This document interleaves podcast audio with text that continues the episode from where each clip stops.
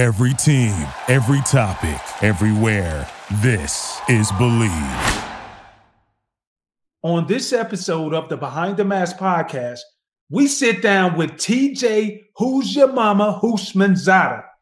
Yes, we talk about the old Bengals compared now to the new Bengals, the expectations for Joe Burrows, last but not least. TJ, you could do anything in the world, but he decides to give back and go coach high school kids. Just as we saw from the last podcast, I lost the bet to two ton Reds. So that's why now you need to come back and have redemption for your bet. For game spreads and totals to team, player, and coaching props, Bet Online gives you more options to wager than any place online. And there is always the online casino as well. It never closes. So head to betonline.ag today and take advantage of all great sign up bonuses. Again, that's betonline.ag and sign up today. Bet Online, your online sportsbook experts. Let's go behind the mask. Welcome back to another edition of the Behind the Mask podcast. I am your host, Takeo Spikes, and somewhere floating around, we got the plus size model out there. Well, yeah, plus size model. Your favorite plus size model, Tucson Ray, is in the building.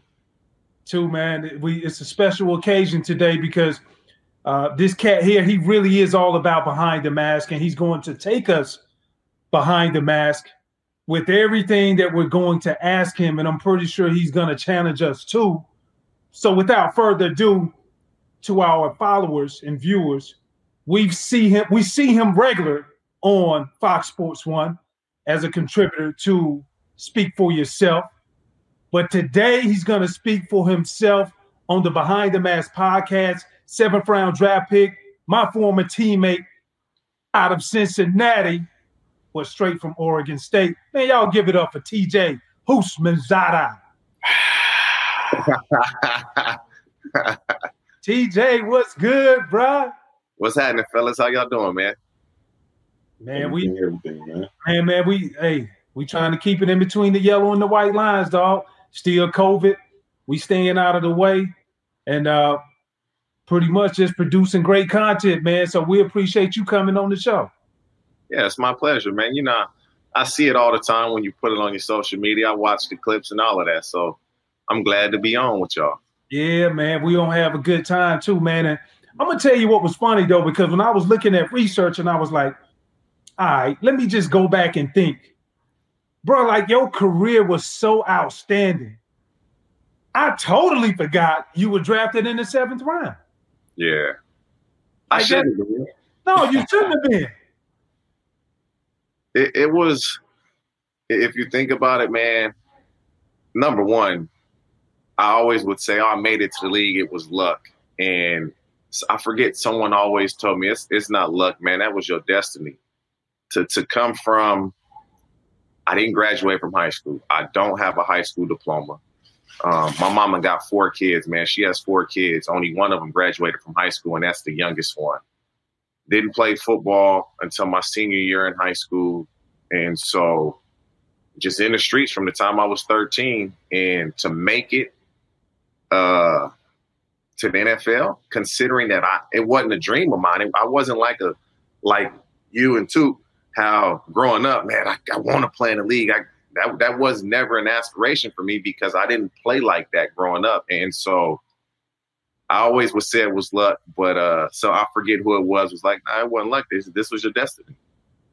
Incredible journey. Didn't graduate high school, JUCO, one year college, into the league. You just said it. You felt like you should have been drafted higher. Did you oh. start the play off and play with a chip on your shoulder, being a seventh round pick? Oh, yeah. First day. Spikes probably does not remember this, but I do. My first day of practice, I got in a fight. You know how you get drafted, and then you had that rookie mini camp that weekend. I got in a fight first practice. Like I was just let like, don't hold me, and if you do, and I say something, don't talk shit, and if you do, I'm gonna hit you in the mouth.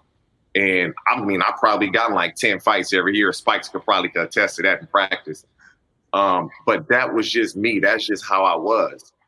um, bad temper, and, and back then, practicing games, you get a bad temper, you can really go hit somebody, and it's not a problem, and there's no penalty. But yeah, I got in fights, but I felt I should have been drafted a lot higher.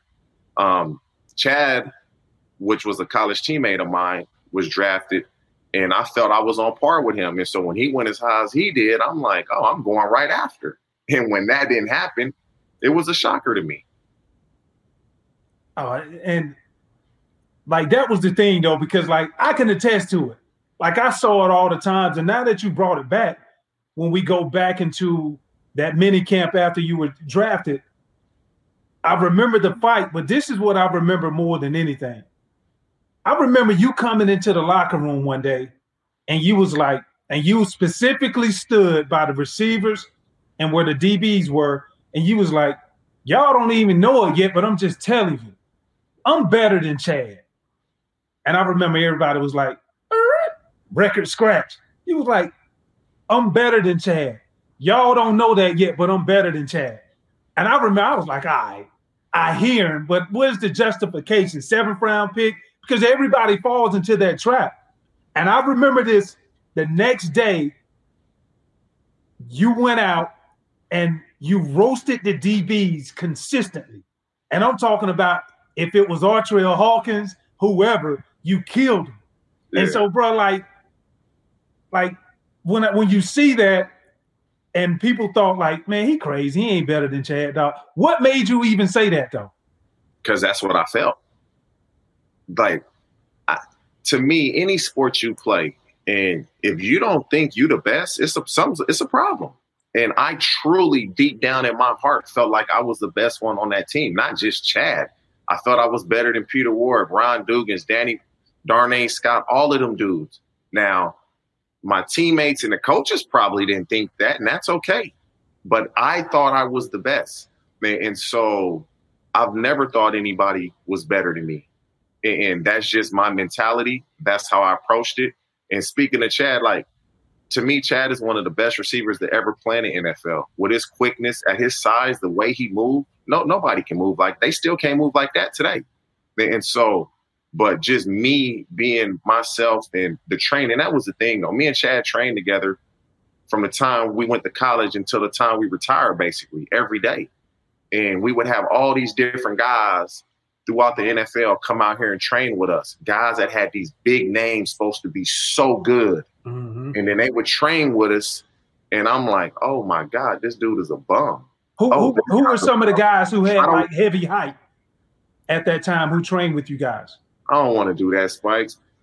You ain't got to call him a bum. It could have been, you know. No, no, no, not not the bums. I'm just saying, like, because oh, I know how competitive it is, yeah. and like oh. that's how I remember you telling me, look, dog, we have so many guys come out there, so we get in reps, and everybody yeah. is learning from each other.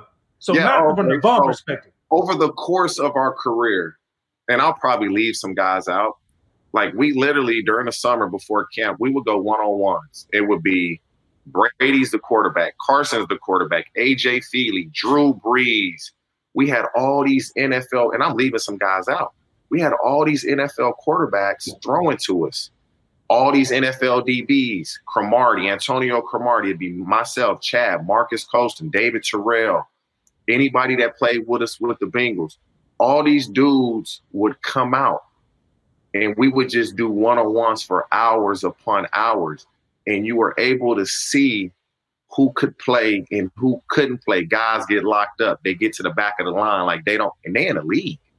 They don't want to come out no more. They don't want to do it no more. Mm-hmm. And, and, so before time, it was just so many guys. Like they'll do the ESPYS out here. Guys will come work out with us those two or three days while they're out here for the ESPYS. And so it was just a bunch of guys. I don't want to start naming names, but because I'm I don't want to do that to nobody but it was that that's what gave me the belief that I was the best because when you train with guys and you can number one, you can see their work ethic. Right.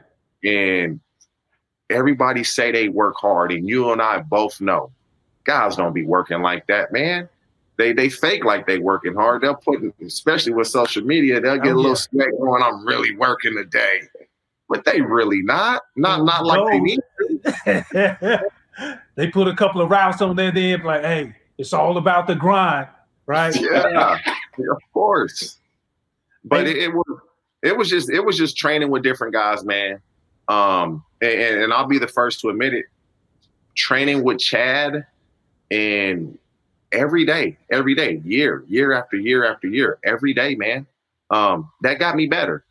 And my competitiveness got him better because it was I'm pushed initially I was chasing him because of the hype and the ability that he had. And then over time, we were chasing each other. So, bro, I'm gonna tell you the thing that I thought was the coldest of all time was you came into your own going into your third year. The um, eventually I left, and I always you already had gained the respect by the end of that second year. To be completely honest, from everybody on the team, you gained respect before that, but the world knew of TJ Hoosh at that time. But moving forward, when Chris Henry came onto the team, it was like looking at film, bro. It was like, man, these dudes got three legitimate number one wide receivers. And when you look at when you go back through time, and you know, God bless his soul, now he's passed on. Like, what made Chris Henry so dynamic with teaming up with yourself and Chad? He just had an ability to go get the ball. Like I've never played with any like he would and anybody that plays football and plays he would run a deep post. And the majority of us, we run a deep post, we catch it here. He would be running full speed and just grab the ball and snag it out the air. Nobody does that. It's hard to do that. And so like we would let it fall in, not slim. He would just run and just grab it out the air. And he did that so easy. So his hand eye coordination as you're running at that rate of speed and your eyes are bouncing, it was just, he had this ability, man. You just, he was born with it. You couldn't teach it. And if you could teach it, whoever taught him needs to be teaching everybody. He had an uncanny ability to go get the deep ball with his hands. And once he got rolling, he was damn near faster than anybody in the league after 20 yards. That's dope, man. Well, you know, on the Behind the Mask podcast, I know it's your first time on, but we always say on the Behind the Mask podcast, there's only one rule. There are no rules. So right now, I want to know. You talk about these fights you had. You Yeah. ever had to lay your hands on Keo going through the middle or something like that? Nah, you know what's crazy? Like when when I first got to the league, you know, when you first get to the league, you see these dudes on TV, man. And but being from California, like you, they they really didn't show the Bengals. And you you get there and you know who's the starters. And being at Paul Brown Stadium, all the guys with all the money, all their cars is parked in the front, right? And so, but Spikes, no lie, this true. Spikes was always a one from day one, bro. Always cool cat, bro. Like always, and that's very rare when you meet athletes that that are good, and then they cool. You can be on the same team. They'll be cool with other starters, but they not gonna be cool with the practice squad guys or the guys that ain't playing. And Spikes was always that guy. Spikes was like that. Big Willie was like that. Brian Simmons was like that. But it's some guys, no lie. They act like they better than you. They don't fuck with you. Yeah, they And- turds. And, and so, uh, nah, Spikes was always cool. I'm probably sure I probably tried to thump Spikes a couple times. and got my ass thumped right back with that big ass neck he got. Through that flipper. Yeah, you know, I'm, I'm sure because I had to go in there and block backwards and safeties. I'm sure I'd have ran in there a couple times and uh, realized uh, I don't need to be up in there. I'm sure. Yeah. Well, your division was real, real physical, man. So tell me, who was the the more intense rivalry for you, the Ravens or the Steelers? Oh, for me, it was not even close. It's the Steelers for me. And I say that because not because um, the Ravens wasn't a rivalry. It was because when you played the Ravens, it was competitive, it was tough, but they didn't talk as much as the Steelers talk. Like Ray, by that time, he would talk trash to you, but it was all in good fun. Like it wasn't like angry talk. And nobody outside of Suggs and Bart Scott, nobody else really talked shit. And I wasn't fooling with Suggs because he, he got his hand in the dirt. Sometimes I would go at it with Bart, but it was the Steelers because you got Porter, you got Farrior, You got it was really Ike Taylor. Um, so we would go at it. Tyrone Carter, Polamalu. I never forget one time I, Polamalu hit me. I didn't fall. And this is a true story. I get up and I say, Troy, you hit like a bleep, bleep, bleep, bleep. no lie. He walks by me and he was like, God bless you, TJ. and I was like, oh, wow. Never, ever, ever talk trash to him again. Never talk trash to him again. That I was like, this dude really just walked by me in this high pitched voice and said, God bless you, TJ. Threw you off. It was the Steelers though, just because it was a lot of trash talking uh during the game for me. Yeah. And, and even in the early stages, though, I remember, like, bro, we we used to play the Steelers, and I mean, shit, we ain't win many, we ain't win a lot of, we didn't even win a few. Well, we won a few games, Uh, but we Yeah. all, but we split most times. Maybe we got swept one time, but we usually split with Pittsburgh, and they hated that. mhm. But when you look at the big picture, though, I think about Dick LeBeau. He was the head coach. Actually drafted you when you got there. We had Bruce Coslet. He quit on us. That's another story for another day. But Bruce, uh, Dick LeBeau was there. Then you fast forward and you see what Marvin Lewis was able to come in and see what he was able to do um, from a notoriety standpoint. That's when your game or when your name really took off. Uh, Carson was drafted too. I ended up leaving. When you look at the difference out of Dick LeBeau and you look at what Marvin brought to the to the Cincinnati Bengals, like what was the biggest difference, bro, when you look at it that really propelled y'all to start winning? it was the professionalism, man. It really was. Looking at like Coach LeBeau is a hell of a coach, but Coach LeBeau needed to be the head coach of a team full of veterans. He gave he was too much leeway, man. Like guys can do what they want to do. Training camp, prime example. Um, no security, so guys could come and go as free as they wanted. Um, and a lot of things were coming and going, as you know what I'm talking about. Right? um, Marvin got there. Security right at the front. Home games with Dick LeBeau. We stayed at home. Home. Marvin Lewis comes, we stay in a hotel. So people don't even this. I'm bailing guys out of jail Sunday morning. We playing the Tampa Bay Bucks because we were out Saturday night, but because we were at home, we weren't in the hotel. Um, just the professionalism that he brought and how to be a pro and how to go about your business and do things the right way. We didn't have water in the locker room when Dick LeBeau was there. Marvin comes in, we got water now. And so Gatorade now. It was just a culture change that Marvin brought that it was like, oh wow, this, this Tell thing- everybody about that Gatorade though, bro. Like, I remember going in I, in- at, at college. They was like, "Get all the Gatorade you can." Man, I get to Cincinnati. ain't none in there. How you Ain't no- no water and No, Gatorade in the locker? no No, fluids in the Gatorade locker or water. Nothing. And when Marvin came, we got a Gatorade cooler in the middle of the locker room. We was like, what? Gatorade in the uh, cafeteria with water and chocolate milk. And we like, what is this? This is what it's like. but I will say, you know, guys would stuff that Gatorade in their backpacks. Yeah.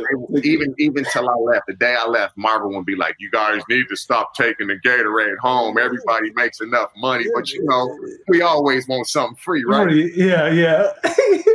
But he he brought that professionalism, man, to where he this is how NFL teams operate, and it was a culture shock to some.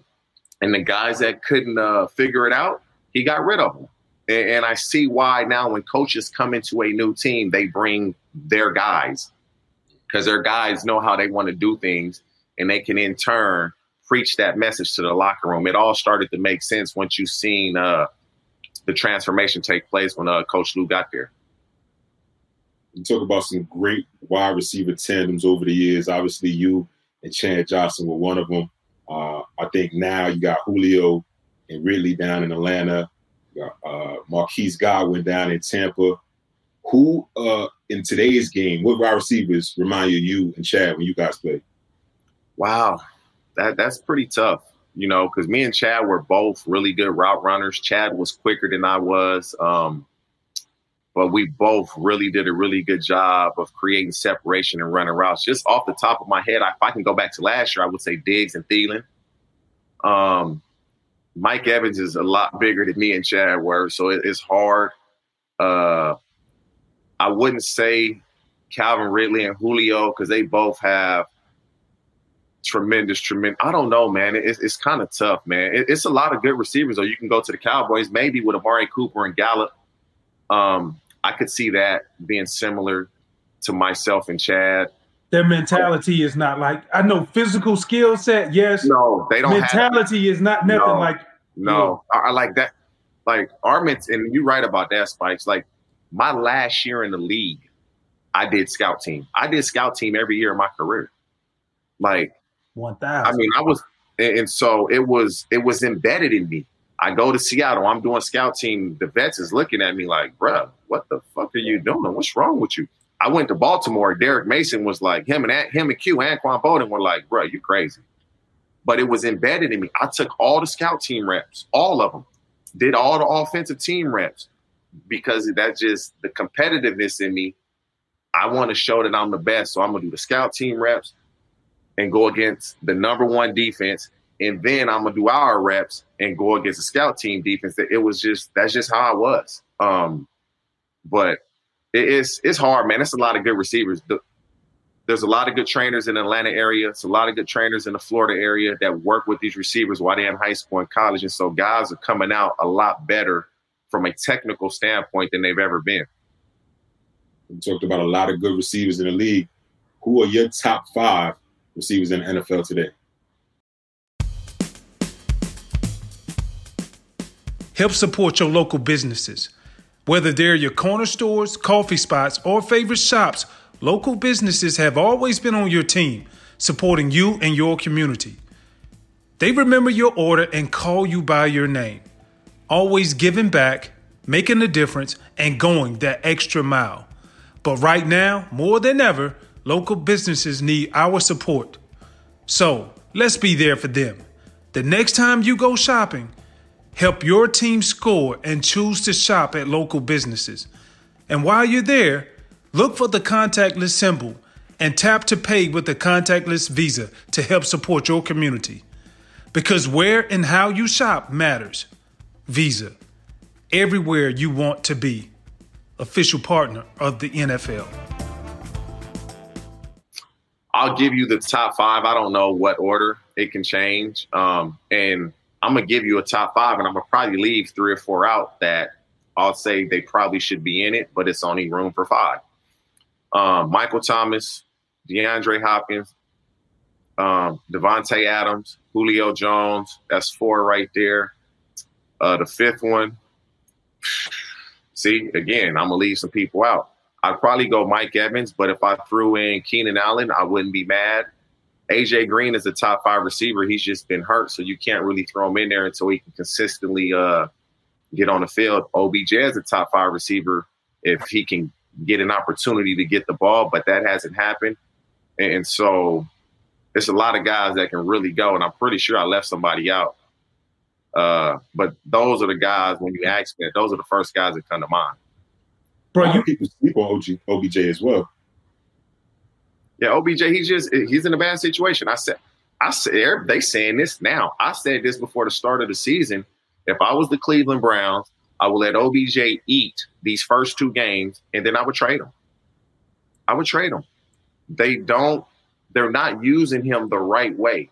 They need to trade OBJ or one of these backs, Kareem Hunt or Chubb. They need to trade one of them and get an offensive lineman, and so that they can solidify that front. And so trade him. And that's why you let him eat these first two games. So now his stock is high. Maybe you can get a late first round pick, second round pick, and a player, something. But uh if they were smart, they would have featured him these first two games and uh tried to get rid of him. But how much is that? Like you say, well, shit, you went through the same thing. You and Chad. A lot of it is just the fact, like, I think OBJ is always going to be OBJ, but the problem is you only as good as the person throwing you the football. Yeah. And so I, I, think he struggles from Baker Mayfield. What, what, do you think? Is just that's the problem too? The lack Oh. of not him having a quarterback who can get him the ball. One hundred percent that plays a part in it. We're the only position that relies completely on somebody else to uh get us the ball. But this is the thing though, like our offense in Cincinnati, like people I don't know if people know this, if you really know football, me and Chad had to get open. And we didn't throw the ball to a tight end. So it was me, Chad, and whoever the third receiver was. We didn't really use the tight end. And so we lined up.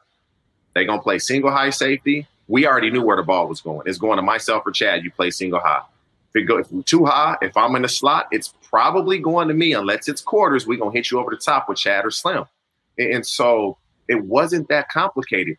Yeah, we did have to get open. Nowadays, it's like they'll call a pass plan. It almost seems like the quarterback is predetermining where he wants to go with the ball. I think each coach is in your game plan to pacify the OBJs of the world. In your first 15, he should know there's three or four plays that are designed to come to him. Right. And if they don't come to him, when that play is called, he knows, ah, this is my play right here. This is the play we've been working on all week. Up, they show the coverage where the ball goes somewhere else. At least he knows in his mind that play was designed to go to me and it will keep him engaged in the game. Maybe they're doing that. Maybe they're not. I don't know. But I know when I played, we all want the ball. And I don't care who you, we want the ball. Throw us the ball. We only get the ball five, six times a game. If we get it 10 times, we had a hell of a game. The Yep. back get it 10 times, he pissed off. And, and so show him that you're trying to get him the ball, whether he gets it or not. And if he complains about that, he's just not a team guy. I doubt he would because he knows we put in the effort to try to get you the ball. bro, like you got so much knowledge of the game, man. And I remember sitting in the locker room. You used to be talk about game planning when other cats really need, really couldn't relate. Like the only thing they could do is just give me the game plan, and I just want to go out and play. You were more so like, I listen, this guy here is trash. He's fucking garbage. So this is what we need to do to draw up schemes. And so now I see, now that you're retired, you out of the game you're t- you've taken your talents now to coach high school football. You do so many things, bro. Like you do them well. What made you decide to go back and invest into the young kids today? just to help them out, man. Uh, it kind of ha- it was happen chance, man. Uh, Antonio Pierce is the head coach at Long Beach Poly. He reached out to me, wanted me to come coach. The first year I went up there and coached, and and I wasn't consistent. I was I was there, I wasn't there, I was there, I wasn't there. I'd make probably two or three practices a week, make the games, made every game, and then the following year I was there every day. And for me, it would never took a salary. I want to say that because I didn't need the money the coaches on the staff that needed the money, give them my salary. I never got paid a dollar coaching high school football in all the years I coached, and I could have. Um, but it was just helping these kids out that came from similar backgrounds like myself.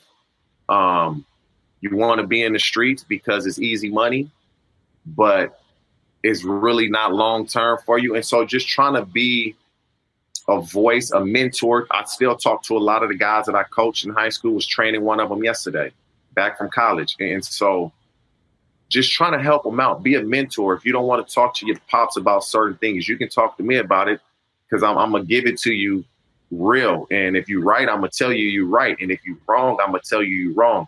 But it was more so just trying to mentor these kids and trying to help them out in life. And if they got anything football wise from me, that was just a bonus that was a bonus because a lot of the kids I was coaching and where I was coaching, they're super talented, man. A lot of them went to Power Five conferences. Conferences. Some of them are in the league right now, and, and so just trying to impart wisdom on them because I didn't have that. And it wasn't just me. We had a lot of guys. LeVar Arrington coach would have played in the league. Antonio Pierce, Matthew Hatchette. We had a lot of guys from the league. All Um, star coaching that staff. coach- Willie Mack would always, you know, that's Willie McGinest College. I mean, high school. So he would always be up there and be around. And so they had a lot of guys there that uh, got their different roles with AP, Antonio Pierce being undrafted, Willie McGinest being the top five pick. And, and so was some LeVar being the number two pick. And so with so many different guys that they could bounce ideas off of, high draft picks coming with a lot of uh, notoriety, low draft picks and free agents that got to really grind and work their way in. Yeah, Long Beach probably um, quiet as kept, man. That's a that's a powerhouse in terms of putting out talent. You just said a lot of guys Yeah. uh, Power Five conferences. Several went to the league. My man Marcedes Lewis, former teammate, he played there as well. Yeah. What, what does it feel like when you have these young men that come back and say, you know what, coach, you told me this years ago and this happened, or this is the reason I made this decision because of you?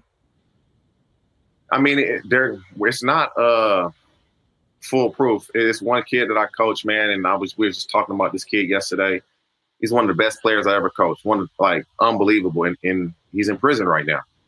He was a he was a top five player in the country coming out of high school, and he's in prison right now. And so, obviously, I wasn't able to help him, and, and to me that bothers me because I knew he had problems, and, and I talked to him often about it and he was very upfront and honest with me. So wasn't able to help him as much as I would have liked. But it, it's just Poly is Poly. They they gon' that Long Beach area, man. They get tremendous athletes, and it's constant. And they're so good. They got guys from other areas that want to come in there now. And so, it hey, coaching high school football, it ain't nothing like it, man. Because you get these. My first day there, actually Iman Marshall, he with the Baltimore Ravens right now, corner, number one corner in the country when he came out. Yeah. In my first year coaching, I think I had been retired like three years. And uh, he was calling me old and shit, man. I'll lock your old ass up, man. And I had to show him in tennis shoes. Like, bruh, no. You you got some video, dog. Come on, give No, me one video. I wish I you would have recorded it. I only been on social media for three years, so I don't have nothing. Damn, Fred Flintstone.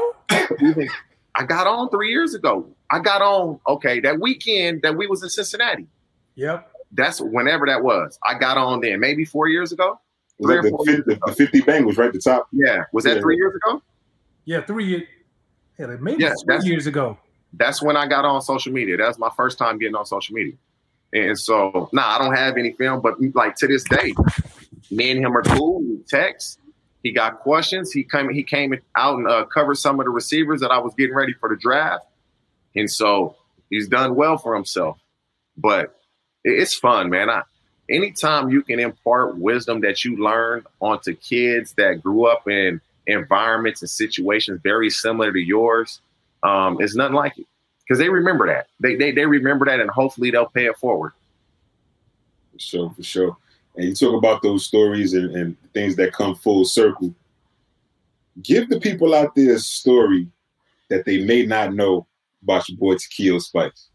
dude, I don't know. Spikes is like, like you see him right now. Like all he, that's all he would do is just smile and laugh and shit, man. Like he was always like that, bro. Like no lie, he would always just be smiling and laughing with this big ass neck of his, and uh, he ain't My changed, neck bro. was so Like damn big.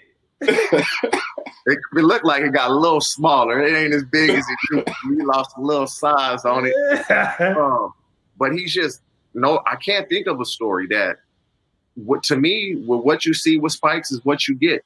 And if he wasn't here, I'd say the same thing. Dude is a genuine human being, man. Like he just always was that way, and it's not always the case when you get to a team and the guy is quote unquote one of the stars of the team. That's just not the case. It, it could be why the majority of the guys that I deal with now that I played with with the Bengals, um, a lot of them didn't play a lot.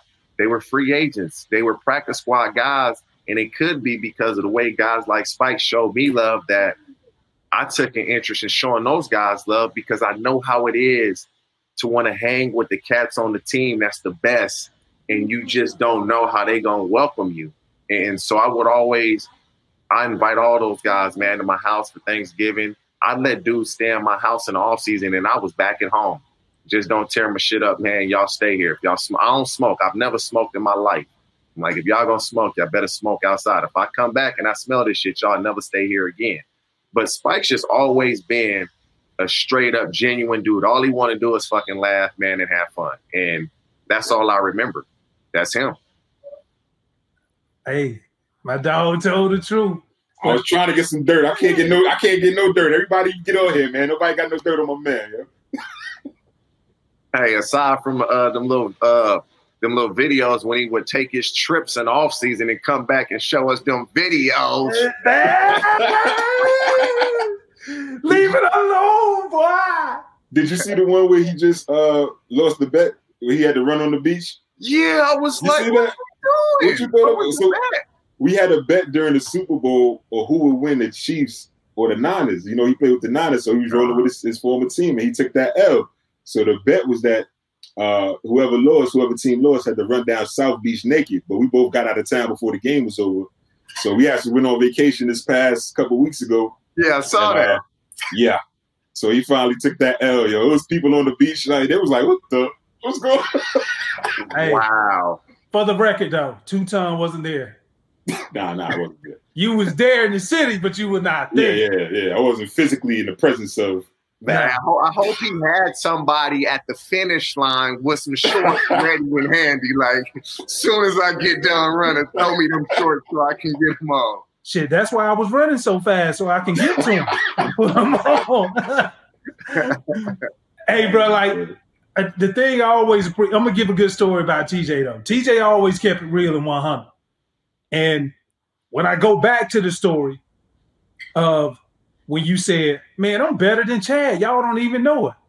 And I remember you and Reinard Wilson used to get into it all the time, always arguing. Good argue though, wasn't nothing bad. But the thing that I always appreciated about you was that I knew you believed it. If you said it, you believed it. And I saw that manifest into your game. And so now we fast forward, both of us out of the league. We both do some analyst work for both networks. But when you look at what happened down in Tampa last, well, a few weeks ago, when uh, Brady first game of the year, and everybody was expecting Brady to go into the Saints and be able to knock them off. That didn't happen. And then Bruce Arians, I didn't think he called him out. I just thought he just said the obvious. Look, they didn't show us anything that happened, but he just, you know, we didn't play well. So people were like, oh, you don't call out Tom Brady. Do you think Bruce Arians was wrong in any way? And if he was, share. I think he was wrong. You just You, just, do? You think Yeah, he's I wrong? do. I do think he's wrong because, and, I, and I'll tell you why. Number one, you rarely see a quarterback get called out.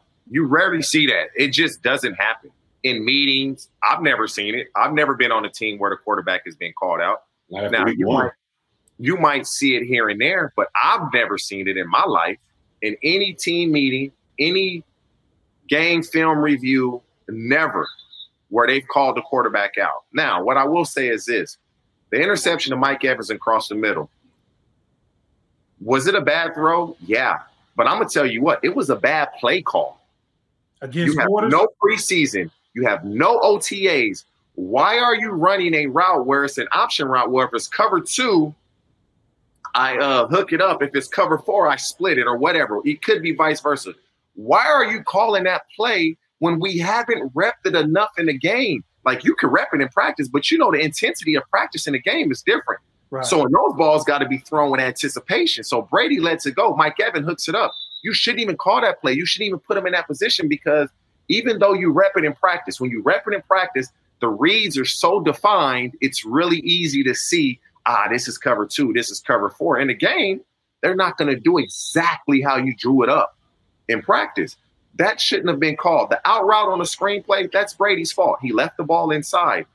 Now, if that's the type of relationship they're going to have, I have no problem with Bruce Arians calling them out.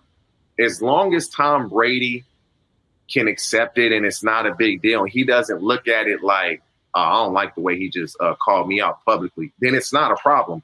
The reason I say I didn't like it is because you just don't see that happening. It's one game, bro. The Saints are a really good team.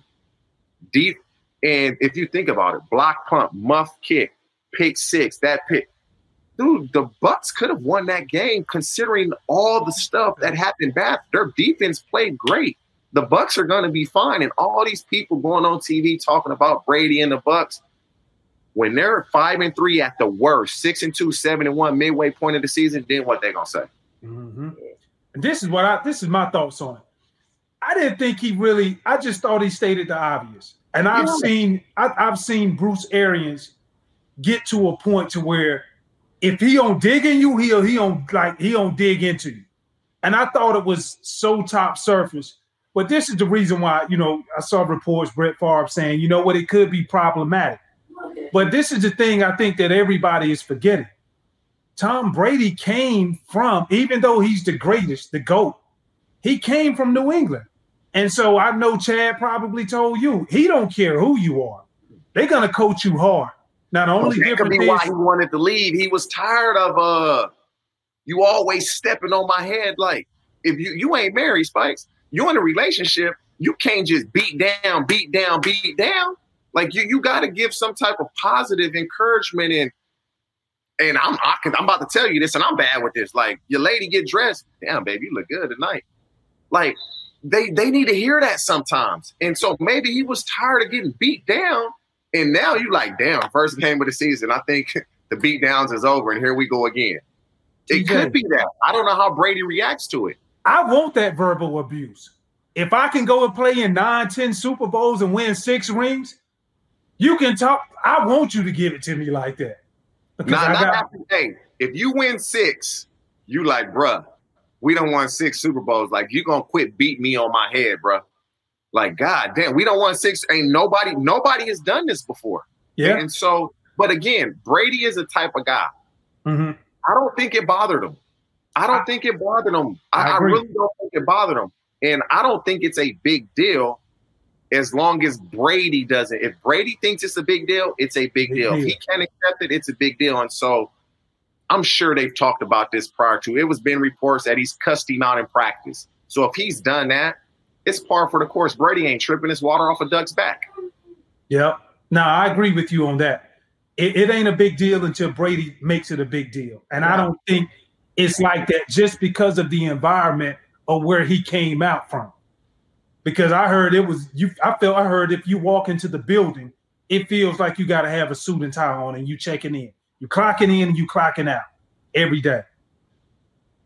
hey, we we all want to be in a situation where we win, but man, when you get to experience it, do I, I don't know if you want it that way. I've always felt like New England would have been like the perfect team for me to play for because I'm a structure guy. Um, if you say this is how you want it, I'm gonna do it that way. But that type of structure, you just you don't know if you can deal with it until you're in it. What I, one question we didn't touch on. What do you think about your Bengals this year, man? First round, uh, first pick overall, Joe Burrows. What does he bring to the team? What do you see in the future this year? I like Joe. I, I was a part of the group that uh, helped him get ready for the draft this year with Jordan Palmer. And people are saying this now, and me and Jordan said it uh, leading up to the draft. Dude is just super confident, man. Like he walks in there like he's that dude. Like it's almost arrogant, but it's really not. But it's damn near close. He just has total belief in himself. Um, should have won the first game. I, I thought yeah, AJ Green pass interfered him. That that was offensive PI, but the DB is holding him around the waist the whole time. So if you're holding me around my waist, the only way for me to get you to stop is to push you off of me. So call both of them. I felt like the referees took that uh, game from the Bengals as they did from the Cowboys. Um, but I, I like Joe. He he's gonna be fine. Is they just need to protect him. That right tackle, he struggled to block uh, Bosa, but a lot of people struggle to block Bosa. So you're not playing Bosa every week. They Right. play Cleveland this week. It- it's going to be the Bengals, in my opinion. This will be Joe Burrow will win a playoff game on this rookie contract. I, I believe he'll he'll win. Joe Burrow will win a playoff game on this rookie contract. Um, I probably go out and say he'll probably win a uh, playoff game next year. I believe he's going to be that good. Well, if he's anything like he showed in college, he torched Auburn too, which I hate. But That boy's special, man. He, He's he does special, a- man. he does a good job of giving his receivers an opportunity to make plays. I mean, if you go back to that game, I don't know if you guys watched it. Ross, John Ross had a chance to win the game. Tough catch, didn't catch it. Didn't the catch next, it. The next play, AJ Green was wide open by 10 yards. Joe overthrew him. And so AJ Green has been out, missing the, uh, towards the end of training camp. So they haven't had that cohesiveness um, to gel together. And so once they can get some more practice time, they didn't have Geno Atkins, their best defensive player. If Geno Atkins is, I mean, it's a different ball game, man. So the Bengals, they look promising, but I will say this: last year, first game of the season, they played the Seattle Seahawks. They should have beat them. kicker missed two field goals. Sound familiar? And then they win two games. And so they probably were optimistic after last year's game. Oh, first game of the season, we should have beat the Seahawks. We gonna be pretty good. And you win two games, and so they they have to get it together. Oh yeah, ain't no question, bro. Before before we let you get out of here, man, we we we got our little segment to where the fans get an opportunity to ask you some of your Longhorn fans, and this one is from at Bengals captain. He wanted to know how hard is it for a rookie wide receiver to get snaps behind vets. It just depends on the system. It depends on are they better than you? they just might be better than you, and so you can't get snapped. And if you talk in the Bengals, and specifically Tee Higgins, Tee Higgins can play. I help him get ready for the uh, draft as well. And but AJ Green can play, Tyler Boyd can play, and John Ross has one thing that nobody else on that team has, and that's big speed. And so it's tough to break that Bengals lineup when you're talking wide receivers. But it really just depends. Coaches can put certain packages in for you, but it really just depends on who you're behind. If the guys can play or they bombs. Simple. At California underscore kid. Um, he's black and Persian. And he was like, he plays at Howard University. So he said, How is it growing up to be black and Persian? Man, it's no no offense, California kid, man. I I I don't know anybody on the Persian side of my family. I've never met my dad, so I've pretty much grown up black my entire life. That's the only family that I know, and that's on my mother's side. All my cousins, aunties, grandmas, uncles, they all black, and so that's all I've known my entire life. I've never met anybody Persian on that side of my family, not once ever. Last question. This is a good one from at Philly Philly TP. He says, TJ, how would you describe your career in one word? Wow, that is a good one. I don't even think it's possible. Wow. Probably wow. I mean, a blessing, blessing. Destiny, like I said earlier. I mean, that that's a pretty damn good question. There's some smart people in this world, man. Philly, yeah. Philly yeah, I, I would say uh, a blessing. Take the uh away, blessing. Yeah, yeah, because I wasn't supposed to. I, I, wasn't supposed to make it to the league, man. You know, Spikes, you first round pick, man. You knew your name was gonna be called early, bruh. and I didn't. I didn't have that, and so for me to make it and play as long as I did, um, yeah, it's a, it's a blessing.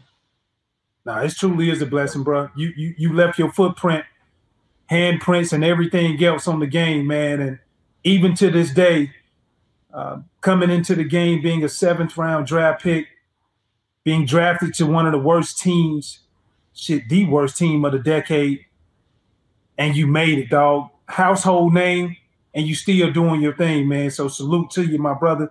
We appreciate the time, man, and thank you for coming on the show. Favorite plus size model Tucson Reds. And we hope you enjoyed this edition of the Behind the Mask podcast with former Cincinnati Bengal TJ Houshmandzadeh. Make sure you follow us on social media at the BTM Podcast and subscribe anywhere you get your podcast content. Submit your questions and engage for our future guests. We'll make sure we answer ask them on air. Behind the Mask Podcast. There's only one rule. There are no rules. Thank you for listening to Bleav. You can show support to your host by subscribing to the show and giving us a five star rating on your preferred platform. Check us out at Bleav.com and search for B L E A V on YouTube.